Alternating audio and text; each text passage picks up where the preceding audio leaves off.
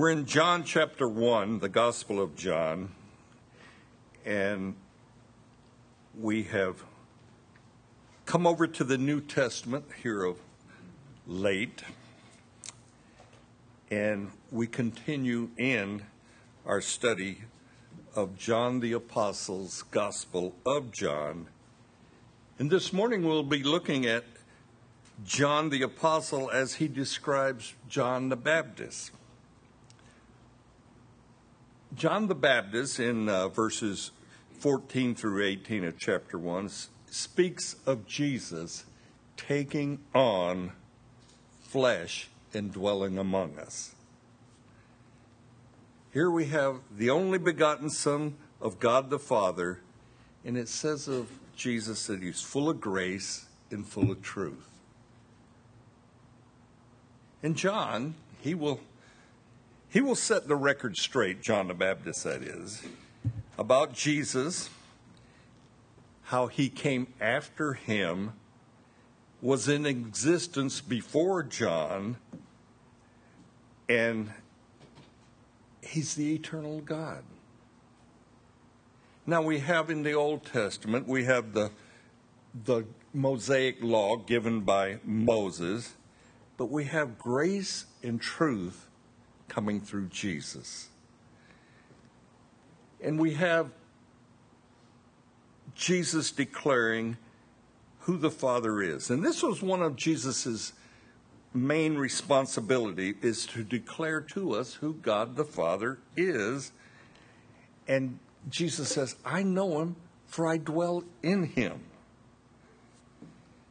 And so, as we gaze upon, as we look and try to comprehend the closeness of Jesus to God the Father, we begin to see Jesus showing us God the Father. And Jesus declares God the Father, and John the Baptist declares Jesus. So let's pick it up in John chapter 1, verse 19 through 28. Now, this is the testimony of John when the Jews sent priests and Levites from Jerusalem to ask him, Who are you? He confessed, and he did not deny, but confessed, I am not the Christ. And they asked him, What then? Are you Elijah? And he said, I am not. Are you the prophet? And he answered, No. And then they said to him, Who are you that we may give an answer to those who sent us? What do you say about yourself? He said, I am the voice of one crying in the wilderness, Make straight the way of the Lord, as the prophet Isaiah said. Now, those who were sent from the Pharisees, and they asked him, saying, Why then do you baptize if you're not the Christ? If you're not Elijah? nor the prophet. And John answered them, saying, I baptize with water, but there stands one among you whom you do not know. It is he coming after me that is preferred before me, whose sandal strap I am not worthy to loose. These things were done in Bethabara, beyond the Jordan, where John was baptizing. We have the ruling religious leaders sending priests and Levites down to Bethabara where John is baptizing, and they have this question for John Who are you? Because John is beginning to draw crowds to himself, and the, the religious leaders want to know who John claims to be. John, by uh, the birth of who he is, both of his parents were of the tribe of Levi. John should have or could have become a priest according to the uh, being born to Levite. The Jews, they send down other priests and Levites of the Sanhedrin the ruling 70 of Israel. And these priests and Levites want to know who John claims to be, for his message is revolutionary. Now, if John were to put out a resume, he would set out his qualifications. I could have been a priest. I should be a prophet. I had a miraculous birth. He was born of Elizabeth and Zacharias in their old age. He said, I am prophesied about in the book of Isaiah and the book of Malachi. They prophesied about me. And he says, But I'm not any of those things. I'm the forerunner of Jesus the Christ. This could have been John's answer to the priest and Levites. But John, he has uh, a single ministry, and that is to proclaim the Christ. And he's not to draw attention to himself. Being in the ministry myself, I grow so weary of pastors or TV preachers or anybody else that draws attention to themselves. Oh, that we would point to Jesus the Christ. And John says, Hey, my confession is I am not the Christ. And then they say, Okay, John, who are you then? Are you Elijah? Nope. And Elijah, by the way, was perhaps the most popular prophet in Israel's history. And then they ask him, Are you the singular prophet? The prophet that is like unto Moses. Will you be a deliverer like Moses? And he goes, Nope. Then who are you, John? And John quotes Isaiah 40, verse 3. I am the voice of one crying in the wilderness. I am to make straight the way of the Lord. What a simple message. If only the Christian world would simply be a voice pointing people to Jesus. We live, we function in a world, in an atmosphere where there's unbelievers with questions all around us. And you got to have a little bit of a sensitive ear to pick up on what they're asking. They're asking about life many times. Should I live where I live? Is this the right place for me to live? Should I seek another career or vocation? Should I continue my education? And these numerous questions of those around us should prompt us as believers to give directions where? To Jesus. We should simply say, You need Jesus in your life, He'll give you meaning. We are not, quote unquote, prophets like Elijah but we can be a voice of reason and direction for those who have questions around us. So we should be sensitive to people's questions. Many are seeking God's direction and purpose for life without even realizing it. But the priest and the Levites, sent by the Sanhedrin, they want to know why John if you're not the prophet, why are you baptizing? Now, baptism was a ceremony that was reserved for Gentiles who wanted to come into the Jewish faith. They wanted to convert to Judaism and they would be baptized. But here we have John. And he's out by the Jordan River and he's baptizing Jews. And John's baptizing, it sends ripples all the way to Jerusalem to the Sanhedrin. The Sanhedrin want to know what is this guy out in the wilderness doing baptizing Jews? So, John, Why are you baptizing if you're not the Christ? If you're not Messiah? If you're not Elijah? If you're not the prophet? And John says, Hey, wait a minute. I only baptize with water. And John kind of leaves it there, and then he turns his comments towards Jesus. There's one among you whom you do not know. And this one among you coming after me is preferred before me. And he says, and by the way, I'm not even worthy to be his most humble servant. I'm not even worthy to untie, unloosen his sandals. And then we have John, uh, further explained by John the Apostle in verses 29 through 34. The next day, John saw Jesus coming towards him, and he said, Behold, the Lamb of God who takes away the sin of the world. This is he of whom I said, After me comes a man who is preferred before me, for he was before me. I did not know him but that he should be revealed to Israel. Therefore, I came baptizing with water. And John bore witness, saying, I saw the Spirit descending from heaven like a dove, and he remained upon him.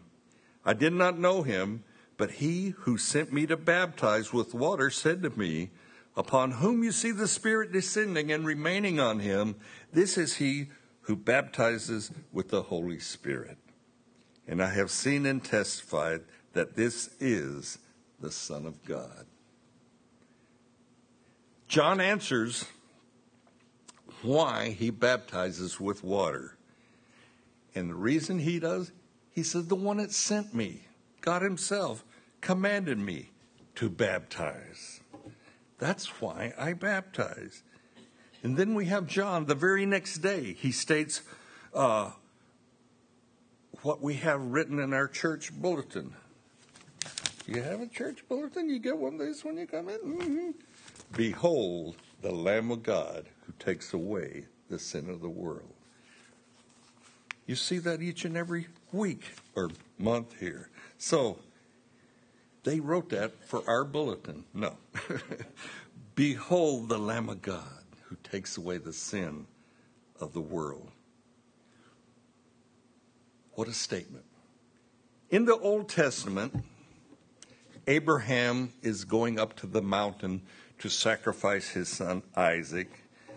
And Isaac notices something. And he says, Hey, Dad, we got the wood, we got the fire, but where is the lamb? The Old Testament has a theme, and they ask, where is the Lamb, the ultimate sacrifice for our sins? John, true to his calling, he says, Behold the sacrifice, behold the Lamb, the Lamb of God. The New Testament closes in Revelation 5, and there's 10,000 angels declaring, Worthy is the Lamb.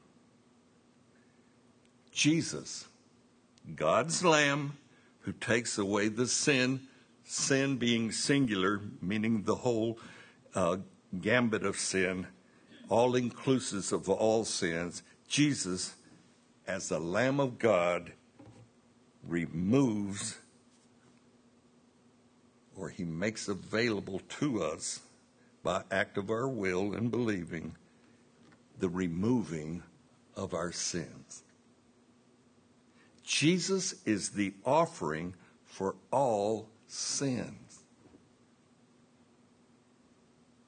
When Jesus went to the cross, his crucifixion on the cross changed the entire religious system of the world, especially for the believing Jew and so forth and he changed the entire uh, landscape. He is the Son of God, he is the Lamb of sacrifice. Now, the proof of Jesus being the Lamb, the one who took away our sins, is the resurrection. He rose from the dead to prove that he conquered sin and death.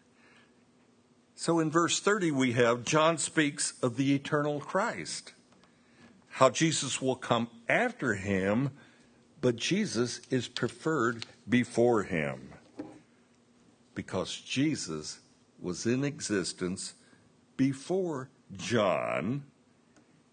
And we have the Bethlehem babe, the Christmas story, is when Jesus come on and took on flesh like a human being. John then tells why he baptizes with water. He says it's a washing, it's a dedication, a preparing of Israel for their Messiah. In John, he, he says, I saw the Spirit descending from heaven like a dove, a visible manifestation of the Holy Spirit lighting upon Jesus and remaining upon him. It wasn't just a touchdown, it came and lit upon him and stayed on him. And John says this is a sign to all men of who Jesus is. Jesus, who baptizes with the Holy Spirit. To baptize means to submerge into. And in the case of uh, a water baptized baptism, you are submerged into water. But Jesus baptizes with the Holy Spirit. And he submerses us into the Holy Spirit.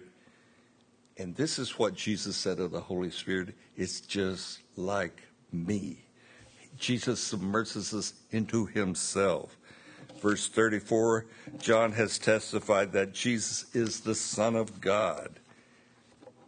And up until this time, this time of baptism by Jesus, Jesus had done absolutely no miracles. He has lived in obscurity, awaiting his day to minister. And the descending dove, a symbol of Calvary Chapels. We take on the dove as our logo, you might say signifies Jesus' entering into his ministry. This Holy Spirit, like a dove, not an actual dove, but like a dove, descended upon Jesus, lit upon Jesus, and remained upon him. And it was a sign for John. It was a sign for John that this is the Messiah. This is the Son of God. Now, John the Baptist, he has been faithful to announce Jesus. He's been faithful to baptize in obedience to God's word sent to him to baptize. And John testifies by the word of Jesus. And Jesus said of John, not one born of woman is greater than John. And what did John do? He declared Jesus. John did not have a ministry of miracles. There's no miracles recorded that John did. John had one specific duty or ministry announce and declare Jesus the Christ. And in verses 15 through 27, the same declaration by John He who comes after me is preferred before me. John is proclaiming Jesus as the everlasting God. Jesus was before me, and he's after me, and he's preferred before me. Jesus did not come into existence at Bethlehem. That's when he took on human flesh. That's when he became one of us. And John is witness of the eternal Jesus, our Creator, our sacrificial lamb.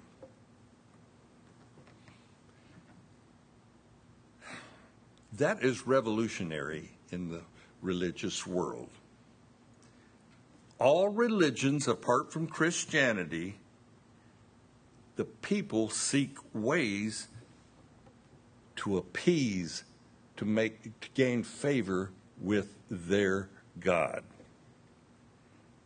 They have fastings. They offer animal sacrifices. They observe religious holidays. They observe prayers to call several times a day. They go on pilgrimages to their holy cities, all to try to gain favor from their God. And of Jesus, we read, He came to seek and to save the lost. God reaching out to man. And He says, He gives the Holy Spirit. John declared, He gives the Holy Spirit to those who ask. And the gift of the Holy Spirit, it empowers us to be a witness for Jesus, like John.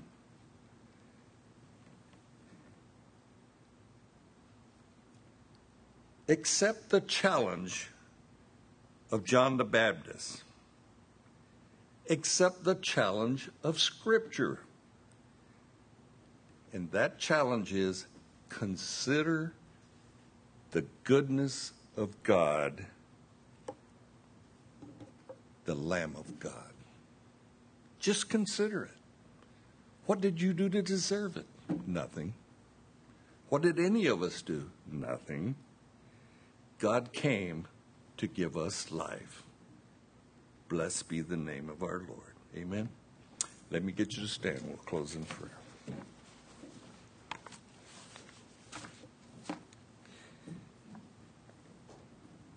Father God, I pray that we here as your people would recognize, would embrace the goodness of you, that you came to remove sin from us, that we might have a relationship with you, that we might live the abundant life, that we might live a guilt free life, a life that has fellowship with you, our Lord and our God. So, Lord, let that truth sink down into us. Let us understand that we needed a sacrifice. We needed you, Jesus, to go to the cross, to make atonement for our sins. And all we have to do is believe on you. What a great deal. What a beautiful concept it is to simply believe on Jesus the Lamb of God. Thank you, Lord, for making the path to heaven so abundantly clear. Thank you for coming to save us, for we need a Savior. We need someone to make atonement for our sins, and we thank you for being that atonement, Jesus. So, Lord, I pray that none would leave here in doubt or even with questions about your goodness and your path of salvation for us. So make it true to us, Lord, and cause us to believe and trust in you with our whole heart. And we pray for this and ask this in the name of Jesus. Now,